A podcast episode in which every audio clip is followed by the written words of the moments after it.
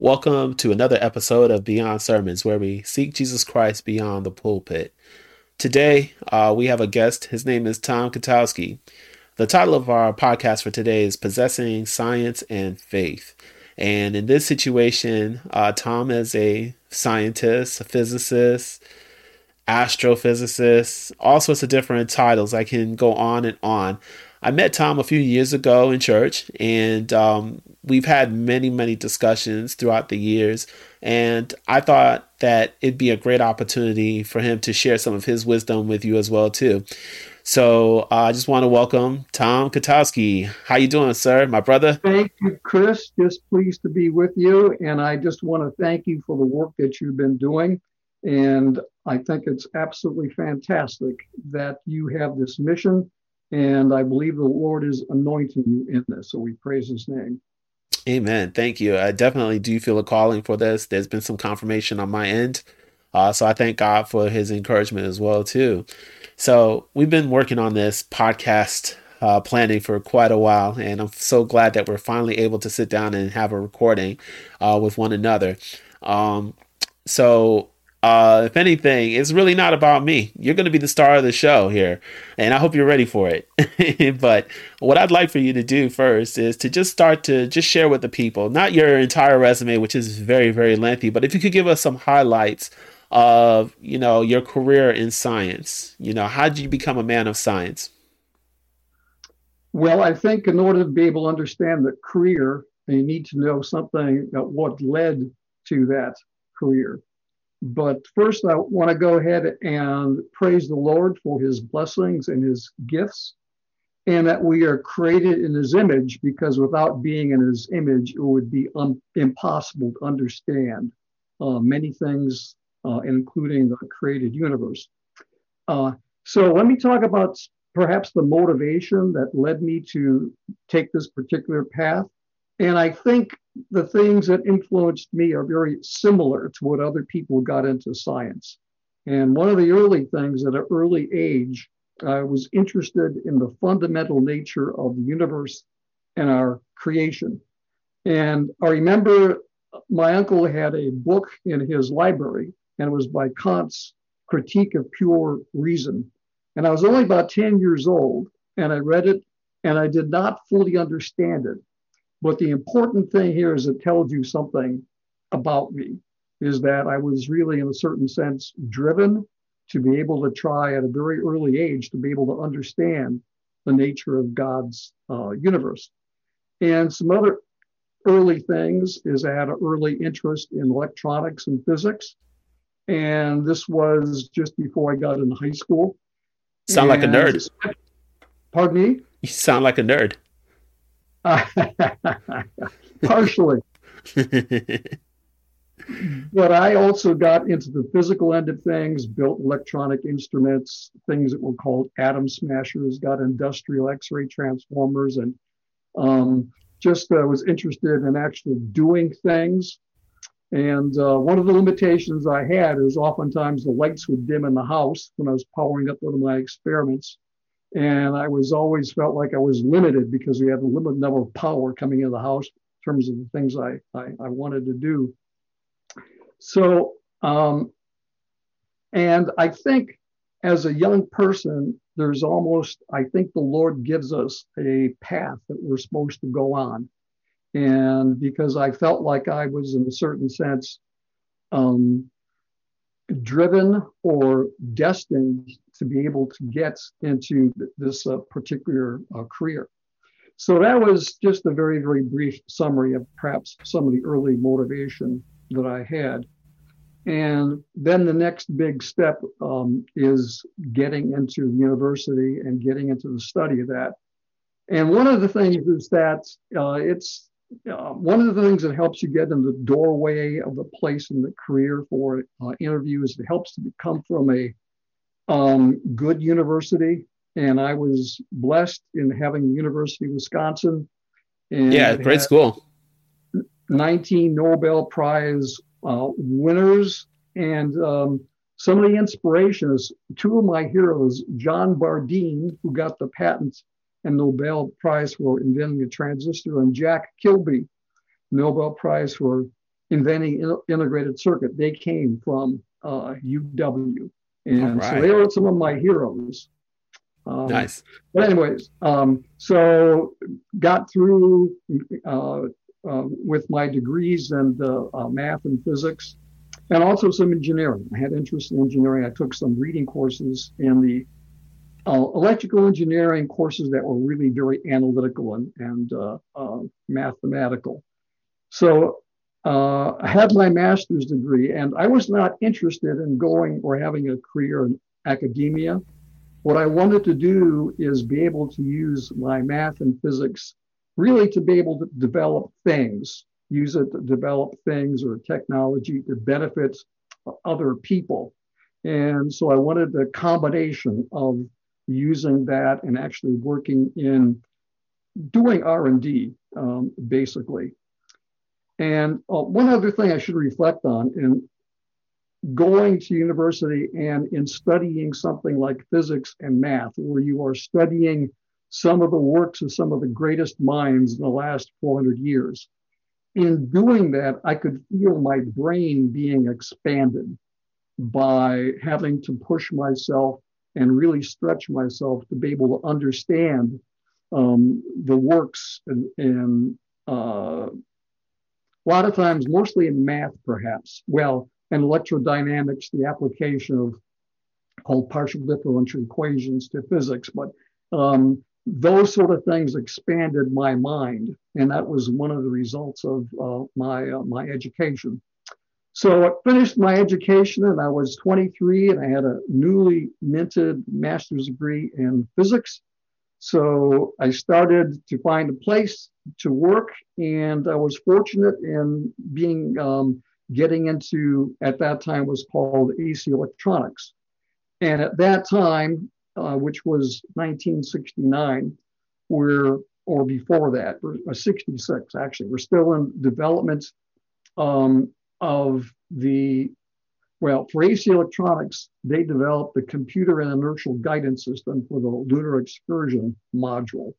And I had the opportunity to start as a project engineer in working in the uh, aspects of failure analysis and reliability, mostly of integrated um, circuits.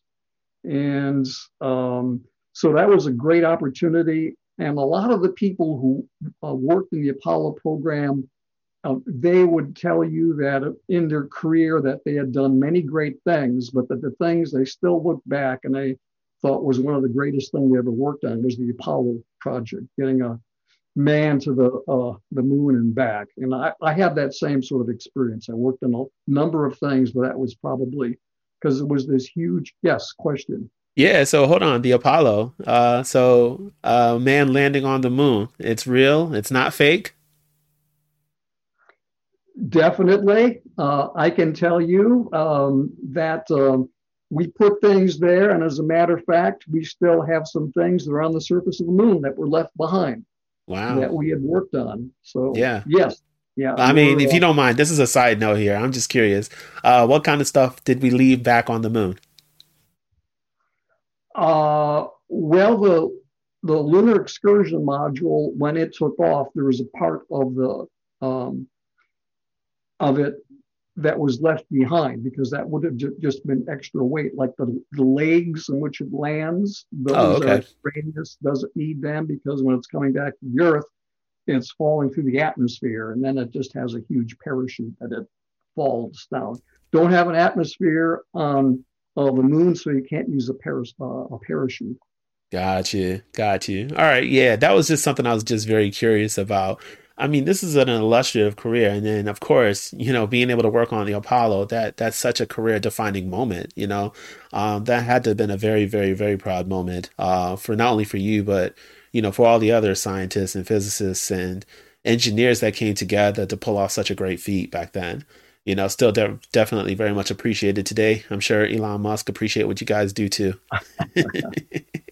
well, right. still, I, iconic event because um, there have only been 12 people who've walked on the moon and there hasn't been any, anybody there for the last 50 plus years. Wow, um, that long. So, yeah. Um, wow. Yeah, wow. That that is that's definitely quite a feat. Uh, definitely going to be repeated again. Uh, perhaps uh, we may land on Mars. Uh, who knows? I, I don't know what the, the game plan is for that. Um, me personally, that's not something I lose sleep over. Um, but yeah, I think it's amazing that you know you have all this career experience with, especially with um, you know Earth and space. You know, being able to venture beyond the atmosphere and to go into outer space. Maybe not deep space uh, per se, but to be able to go out into out, outer space and you know I'm curious now. Uh, when working on the Apollo space program, or um, were you also exercising faith then? Um, you know, how did this coincide with your faith uh, at that point in time? Was it there? Were you a Christian back then? Perhaps maybe later on in life? What's the intersection? Well, this is the trajectory of my um, walk to the Lord and I was raised a Roman Catholic. Mm-hmm. And when I got into uh, college, that was the time. And before that, I had read about what were so called the bad popes. Mm-hmm. And in Catholicism, the pope is supposed to be infallible. Yeah. And so learning about those things, there's an inconsistency there. And so um, I rejected Catholicism because clearly there were some things there that were not in alignment with uh, uh, what one would expect of a, um, something that's spiritual, something that was connected to God. Right. Because um, uh, so then I made the erroneous assumption that Catholicism was the same thing as Christianity. And nope. so in my mind, I rejected Christianity in my ignorance. Sure, because sure. You were brought up in the Catholic Church. One of the things you're told that if you're not a Catholic, you're going to hell. Right. And uh, so, if you're not a Catholic, you know what other option is there? Right. Yeah. And uh, but there was still a place in me, uh, this great big hole that needed to be filled by something spiritual. Yeah. So that being the case, I'd always continue to seek something that was spiritual. Right. And none of it really seemed real or it did not reflect many aspects of, of reality. And then it so happened that um, I got reintroduced to Christianity when I was uh, in my late 20s. Mm-hmm. And I, I, then learned that there's a difference between Catholicism and, uh, um, well, the Protestant movement as such. Um, right. Going back to the, the Bible, and the, there is the Latin term, the Bible only, that was used in the, the Reformation to imply that uh, that is the ultimate authority. Right, right. So, anyways, I, I discovered that. And then I didn't have any problems with having any sort of incompatibilities between Christianity and uh, and science. And there are a number of reasons for that, but maybe we'll get into that a little later because it's uh, yeah. Yeah, so before we yeah, sorry to interrupt, but before we get too deep into it, you know, I mean, um, you know, I went to Catholic school for a couple of years, but the thing is, I was already in church and, you know, a Christian family and so forth. So never really uh, found myself gravitating towards Catholic beliefs uh, in third and fourth grade is when I attended a Catholic school. And then later on in college, I took a philosophy course that was taught by a Catholic professor. Um, I noticed that the Catholic professor would sort of inject some of his Catholicism and some of the philosophical teachings.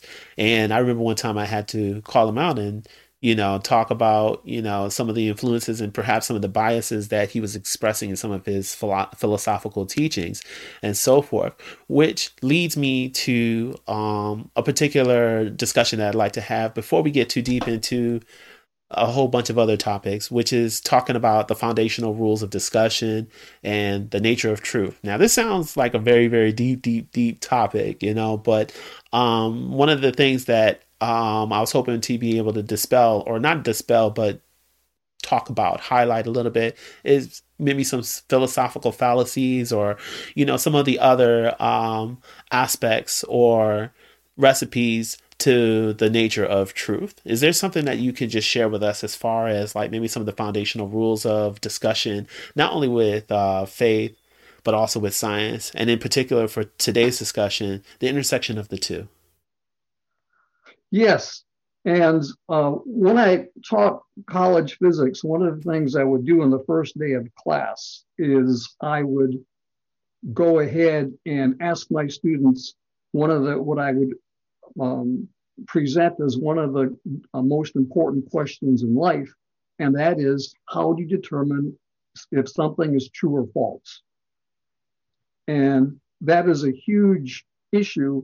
Most people do not give that any thought as to mm-hmm. how you would determine if something is false.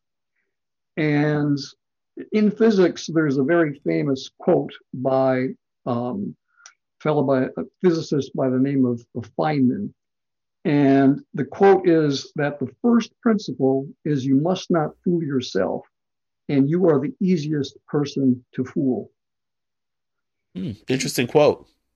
Uh, and certainly, if, one is in uh, science or even if one is in development, let's take the case of development. If you're working on a project, for example, that's an engine control system or a safety system, if there's the smallest error over there, it may result in lost life. So you and everybody in your team they have to be very concerned about not making any mistakes, about getting things um, correct. So there's there, and in physics itself, you want to be able to discover um, uh, the truth. So that's very foundational.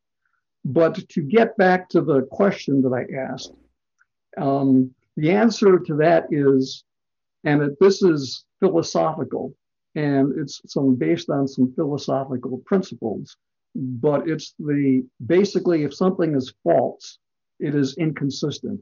There are inconsistencies. Right. And a practical example of this is the police. When they interrogate somebody, they try to take a look at the story and they try to look at things that are inconsistent. If they find inconsistencies in the story, then they're pretty much convinced that there's some other things that are going on over here and, and that uh, these things cannot be true. So that is consistency in my mind is a way to distinguish something that is true from false. If you have something it is not consistent, then it is probably not true.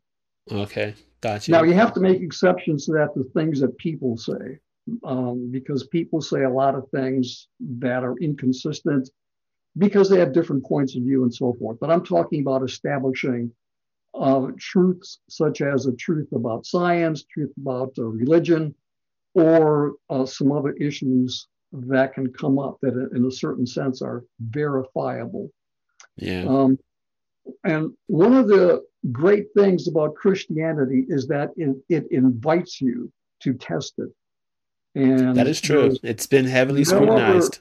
No religion in which that is so, and there's no other religion in which truth plays such a, a, a, central role in it. And, you know, you go back to the Old Testament, and the Old Testament, um, well, if, if you do a, a search of the Bible, the word truth appears 150 times. Most of the time, um, it is in John, and uh, like 37 of those times, um, it's uh, it's in John. But right. even going back um, in Psalms, which is the next area in which there's a truth is used greatest. You know, send forth your light and your truth, so you will guide me. Talking right. about the Lord. Um, and interestingly, uh, Jerusalem is in Psalms is well, actually Zechariah is, is referred to as um, the city of truth. Mm. Um, and then in John, the law is given by Moses. Grace and truth come through Jesus the Messiah. And we're to worship God uh, in spirit uh, and in truth. And Jesus, when he spoke very frequently, he would say, Verily, verily, which in a certain sense means this is true, this is true. Right. And that was something that he said many, many, many times verily, verily, such and such, such and such. So truth has a very central role in Christianity, and yeah. it's used in so many things. We're told to sanctify ourselves in truth, uh, and your word is truth. But you know, 150 um, verses in the Bible that uh, that talk about talk about Jesus as fruit. Yeah. And then one of the things that's also very uh, impressive to me is the start of John, where Jesus is referred to as the Logos. And there again, you're getting back to something. Um, logos was a philosophical term in, um, uh, it started with the Greeks. Okay. And it really has to do with um, getting at the truth, getting at things that have to do with creation. Right. So, um, talking about what is truth, how you determine it, that it has to be something that is uh, consistent, and that Christianity itself, one of its great strengths is that uh, it invites truth mm-hmm. and um, uh, it is so interwoven and it so accentuates the idea of truth. Right. Um, so that um, um, those are the well, the definition of truth. I always want to get established before you have any sort of a conversation because then that allows you to have a tool to discover or investigate what is false. Right. Okay. Cool. Well, thank you very much for laying that groundwork and sharing that as well too. Um, let's see if we can build upon that um, for the rest of uh, this podcast here. So, uh, speaking of truth, you you know you have God. You know, as a man of science and a man of faith, you have God, you have truth, but you also have physics and you know modern science, as modern as you'd like to call it um, you know, how do you balance the three, or how do the three congeal uh, to? Um, how do they all work together? Let's put it that way. Well, let's let's talk about God's revelation, okay. and we know that in one sense there are two books that God gave us that told us about Himself. The first book is the book of creation. God the book of creation. Sounds God like you're talking created, about Genesis, right? Uh, well, that he created all things. All right. And he created all things. All of creation obeys his laws. And general revelation, uh, you know, we're told that the heavens declare the glory of God. Mm-hmm. And so we can understand the nature of God by that. And right. one of the other things here is the explanation of how we can understand these things how is it that we have an understanding of that? And yeah. how one answer to that is that we are made in the image and likeness of God. Mm-hmm. And we have the mind of God, and He has given us the mind because we're His image to be able to understand the things that He created. Okay. To understand the laws that uh, that He created. And so you know, th- those are some of the things that relate science and religion. And of course, uh, back before the 17th century, there were so many scientists who studied uh, science to be able to determine or find out more about the nature of God. Right. By looking at general revelation, by looking at his laws, and just uh, all the great thinkers up through Newton um, and then what happened was Newton established this idea that the universe um, has existed for all time. It's infinite, and that it's a great machine. And knowing Newtonian physics and some other things, we then understood how the universe worked. And if you understand the universe worked, and if there was no creation, it was there forever, there's you don't need God if you have that mindset. And so that was the case for hundreds of years. Then what happened at the beginning of the last century and has been continuing uh, through this time, we found out that there's evidence that there was a creation and that it was from nothing, ex nihilo. Um, that um, we find remnants of things in the past that speak of um, uh, things in the past that uh, speak of a, a date of creation. And one of the first things that happened was um, this uh, Edwin Hubble, when they had the first the large telescope, he discovered that Hubble's law, and that is the further you look out into space, the faster things are going and moving away from you. And so if you project that backwards in time, that pushes everything back to a point, to a moment of creation. And so the universe was created. And that has been something that has not really been, that was not used to negate the previous worldview that you didn't need God because the universe was not created. So that was one of the things, but that never got corrected.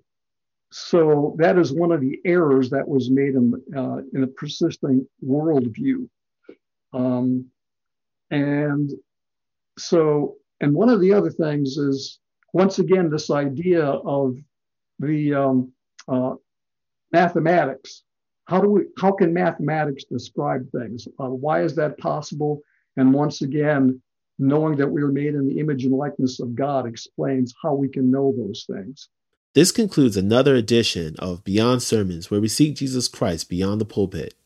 If you were blessed by this podcast, please rate and subscribe on the podcast platform of your choice. God bless.